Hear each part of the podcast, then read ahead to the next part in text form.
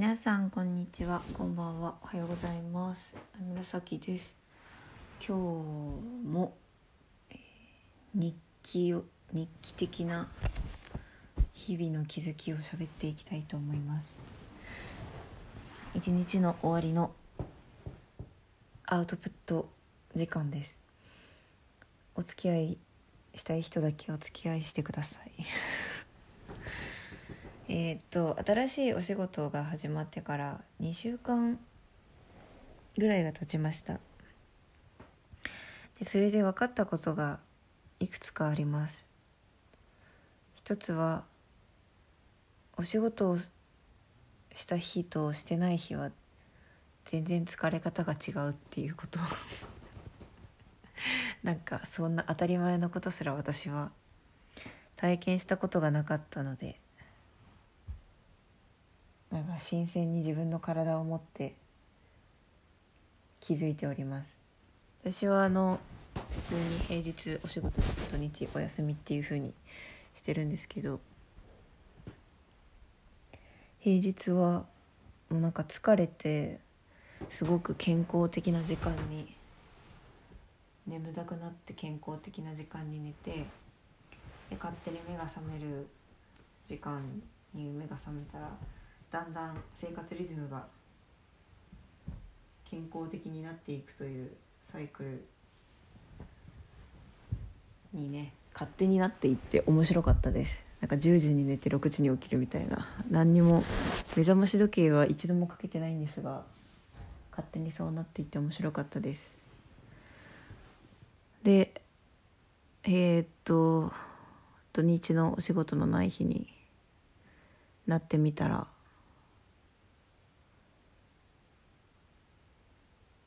なんか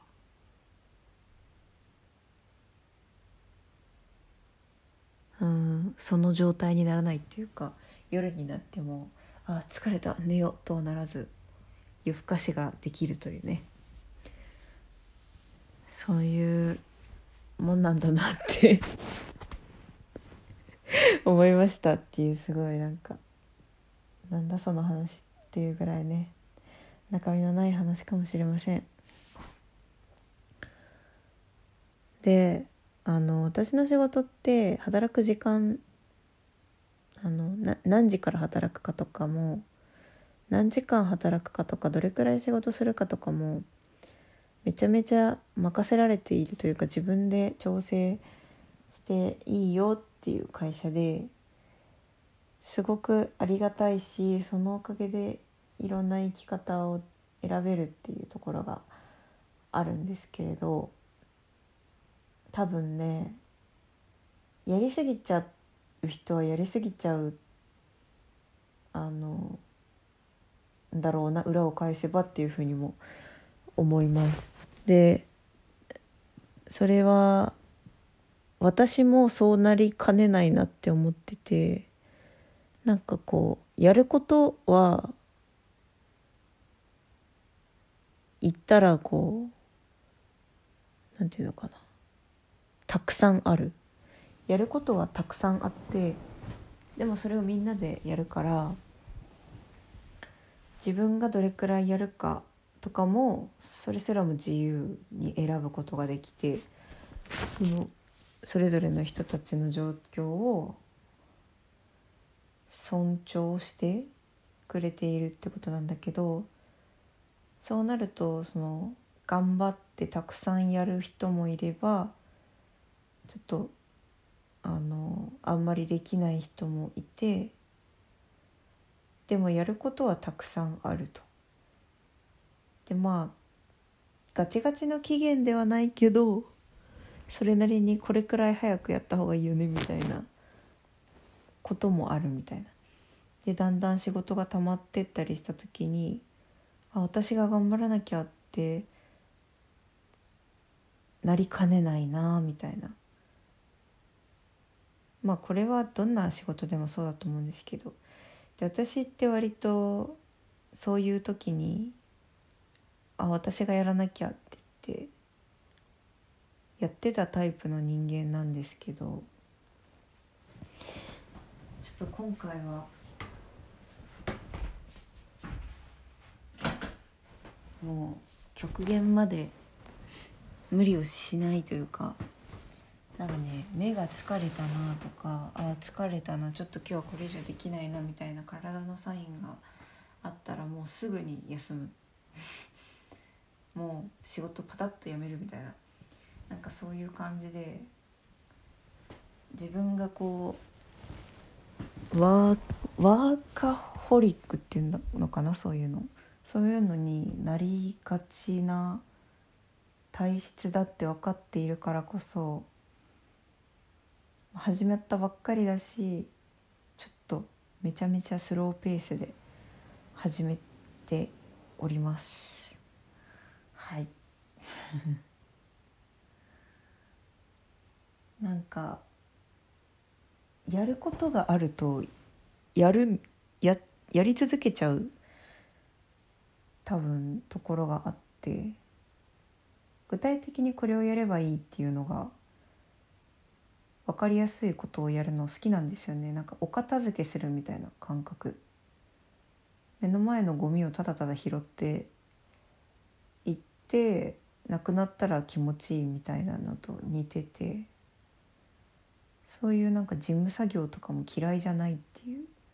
ところがあって過去に結構ねなんかグループで何かやるんだけど私がすごいそういうところをバババババババとやって徹夜したりとかそういうこともあったので気をつけています。はい気をつけていきたいと思います。まあ、ただねなんか無理をしているわけでもなく自然とたくさん仕事がはかどってできちゃうみたいなそういう存在になれたらねいいですね。とは思いますけどね。はい。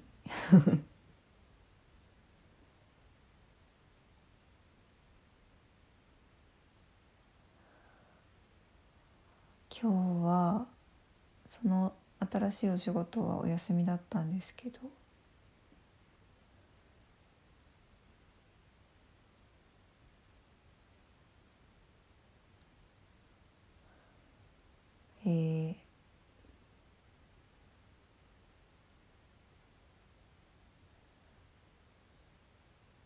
うお仕事をしてました。なんか音楽の仕事をね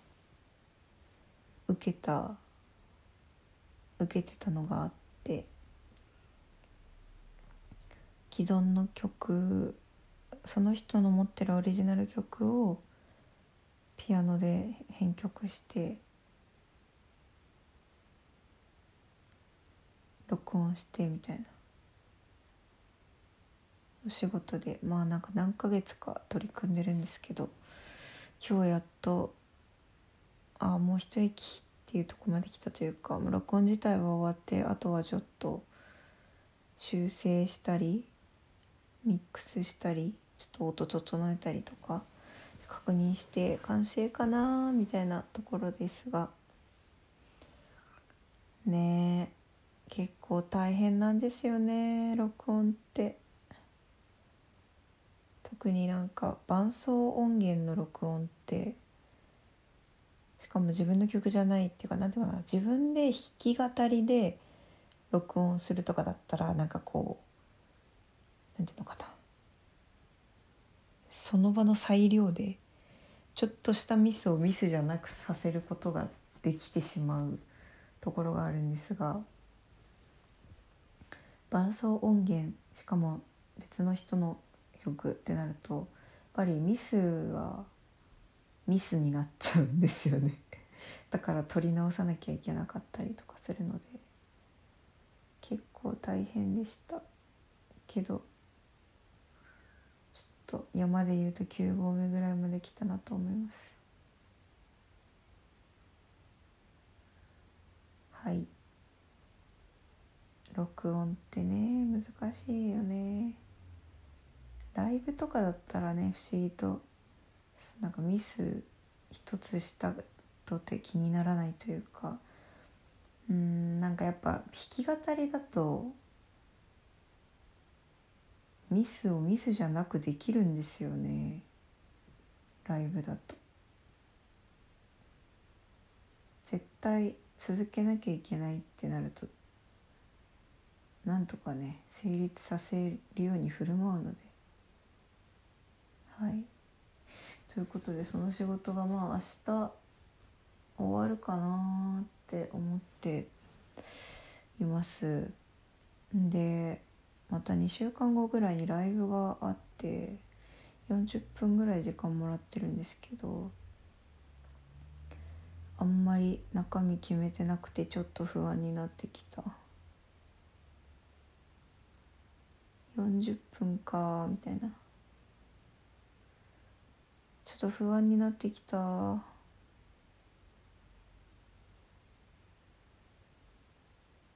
でもみんなで腹から喜んでるイメージに再設定したから結果的にはね。まあでも不安不安を感じている時に不安をねないことにするのは良くないと思う思っている。久しぶりにこういうことを考えるな。てかなんか久しぶりに不安になってる。かな。最近何にも挑戦とかしてないし。なんかこの間もライブあったんですけどそれはなんかこう中心になってる人が別の人で私は1曲オリジナルを歌えばよくてあとは決まった曲をやればいいみたいな感じだったので完全に自分一人でステージに立ってやるライブって本当に久しぶりでなんか全責任が自分にあるライブっていうんですか？誰かのおまけじゃないライブっていうんですか？めっちゃ久しぶりっていうか地元でやるの初めてだな。だから不安なのかなるほどって今ちょっと喋りながら腑に落ちてるんですけど。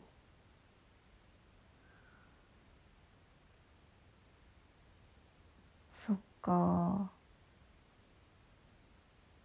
だから私のなんていうのかな印象的なというか人生のターニングポイントになったライブって2つあって1つが2020年の4月かな。2021年の4月かな。に東京でやったライブ。一人で初めて30分やその時でさえ30分だったんだよ。そう一人で初めて30分やった。まあその時はあのクラスっていうお友達のバンドと一緒にやるっていうねライブだったんですけど。でも私が一人で30分やるっていうのがあって。なんかそれもマジで不安だったっていうかなんかそもそも私ライブ無理な気がするって言ってちょっと断ろうとしたことあってでもなんかもうチケット買ってくれちゃった人いるからそんな生半可な気持ちで断れるもんじゃないよって言われて そっかごめんなさいってなってでもなんかすごいねその時ねそのねライブ企画してくれたお友達がねすっごい私にとって大事なこと言ってくれてなんかその私ライブってその盛り上げたりできる力がないとできないと思ってたっていうか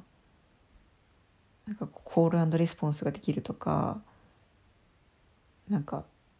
なんか会場を沸かせるみたいなそういうのが必要だって思ってたんでちょっと私無理なんだよなと思ったんだけどなんかそれはあのそれが得意な人はそれをやればいいけどさきちゃんは歌を聴かせることができるからそれはそれですごいんだよみたいなことをねすごい言ってくれたんですよね。なんか別にお客さんがわーって盛り上がったり声を出したりしてなくてもさきちゃんの歌に聴き入ってくれるわけだからって言ってくれてそれはすごいことなんだよって言ってくれてそれでだから私がああこうならなきゃって思ってた盛り上げる系のライブ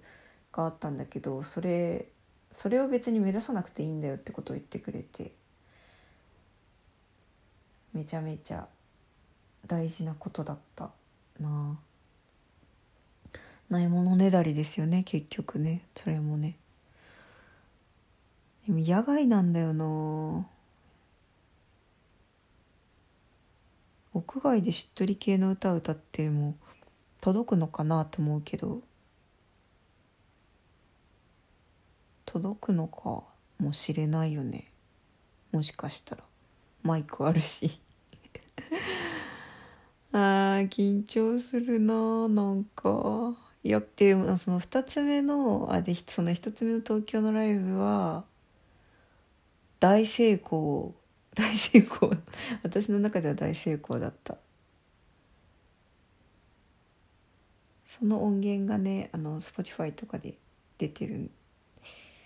えっと「欲」って曲と「聞こえる」って曲はそのライブの音源なんですけど。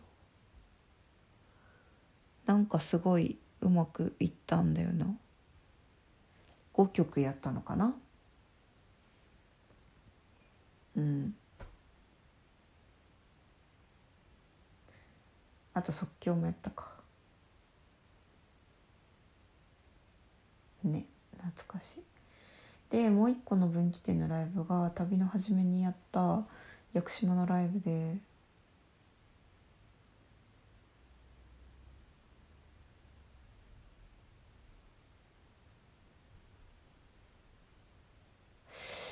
やっぱりそうだなちょっと今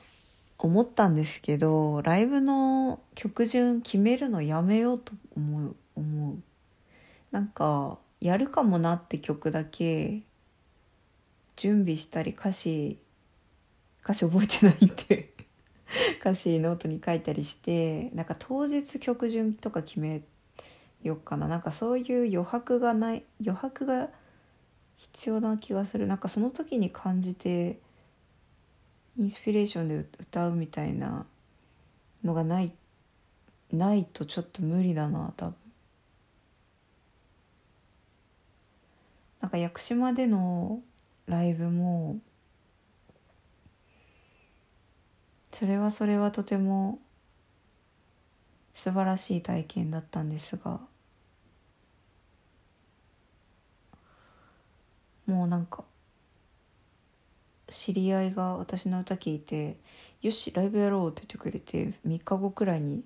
セッティングしてくれてそうだよなあの時も3日後だったもんな。でなんか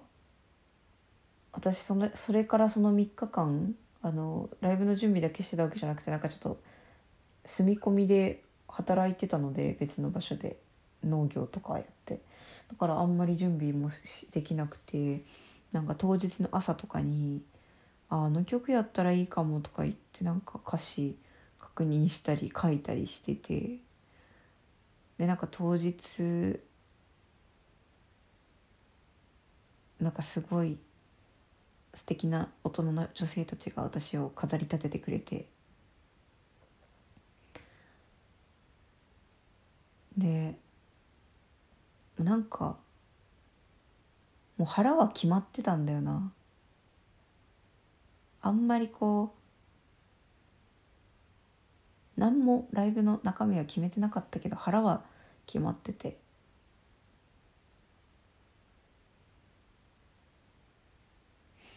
なあできるっしょみたいな感じで思ってて。すごい神聖な雰囲気の人が多い ライブだったんで。なんていうか屋久島の屋久島のねなんかその自然のエネルギーとかなんか目に見えないエネルギーとかそういうのをまとったいろんなものを感じ取るタイプの人が多いような感じのライライブでだからなんか私もよし1曲目は即興にしようってこうステージに立ってから決めたんですよね。なんかこうたまたま一緒にやってくれるライアーっていうちっちゃいお琴みたいな方がいたんですけど1曲目即興にしますって言ってそのままで即興で即興やってなんかその即興の時の感覚がね本当に良かったんだよね。YouTube にあるんですけど「初めましての即興」ってやつ。なんかめちゃめちゃなんか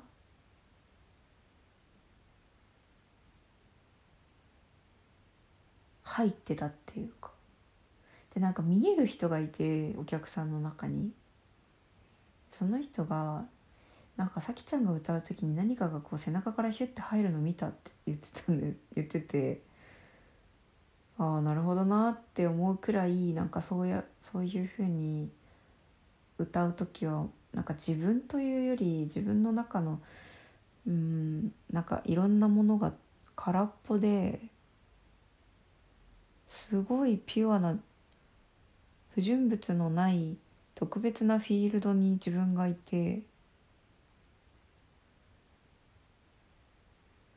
何にも考えてないけど即興で歌えるみたいな状態だった。なんかエゴがない感じだった。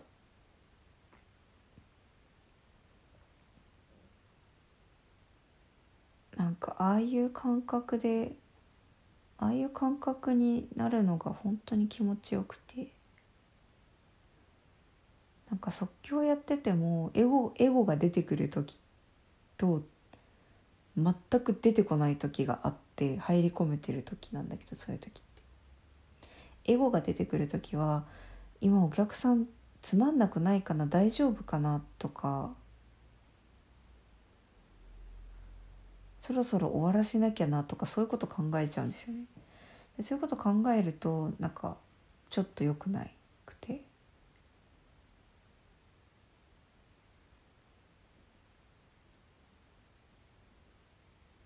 なんか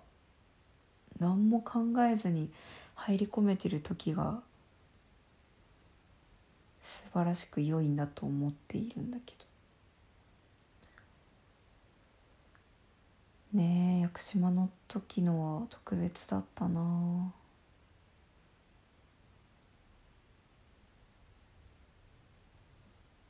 そうなれるかな。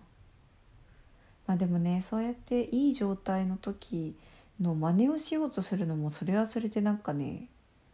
違うんだよね。なんかその時に感じるものが大事で。そうだな分かった。よし。決まった。方向性が決まったライブの。なんかやるかもしれない曲をいくつか準備しといて当日に構成とかは決める。そういうふうにしよう。その当日のその会場のにいる自分が一番信用できる。信頼できる。その当日の自分に任せる部分と今準備しておくじ部分。うん。そういうバランスでいこうと思います。ありがとう。とてもいい方針が決まりました。お。話を聞いてくれたおかげで。ありがとうございました。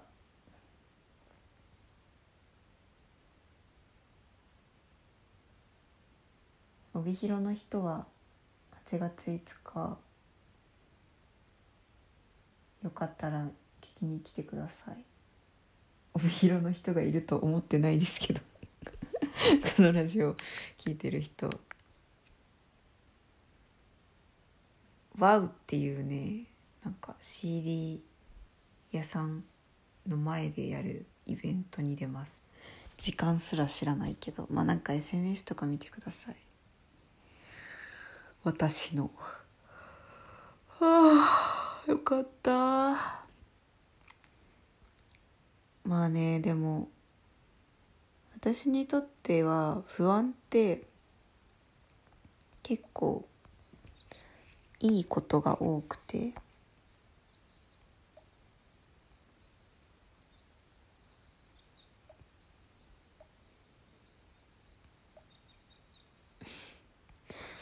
なんか本当になんていうのかな進みたい方向があってそこに生じる不安はそれが本当に望んでいる証拠だったりするんですよね。自分の殻を破ってこっちに行きたいっていうのがある時に生じる不安っていうのがあって。これはそういう不安だから。そういう時は不安を感じたらやるっていう合言葉を使っていい時。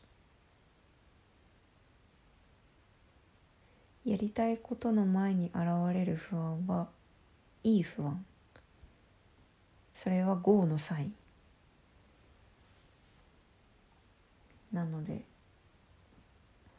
このライブが終わった時私は一段軽くなっていることでしょう。と思います。はい。うわ大丈夫だ。大丈夫大丈夫。うまくいくわ。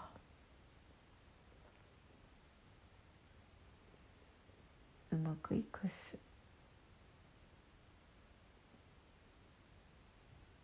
それでは今日は寝たいと思います。皆さんも疲れたら寝てください。疲れてるけどやらなきゃって思うこともあるかもしれないけど多分休んだ方がコスパいいと思います。短期間で見るとねそう思えなくても人生全体ので見るとね疲れた時に休む方がコスパがいいし自分に明らかに無理な量の仕事があるなと思ったらその見直しをねした方がコスパがいいし誰かにちょっと今自己犠牲しちゃってるんだけどって なんとか仕組み仕組みというかこの体制チームでなんとか暇な人とかいないかなって言った方がね人生全体で見れば絶対にコスパがいいので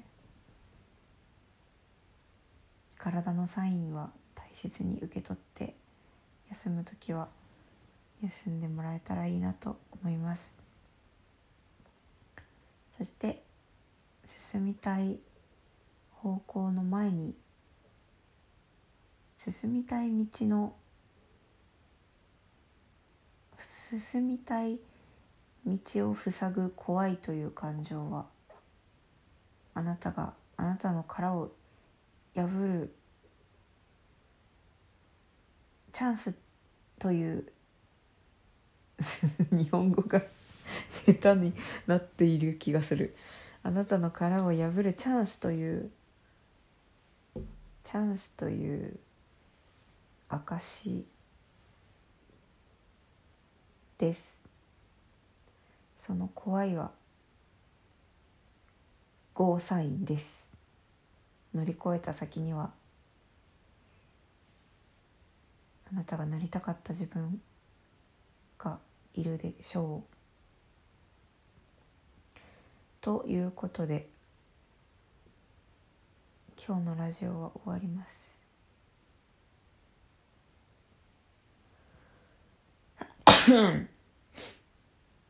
めっちゃ暑いみたいなんで。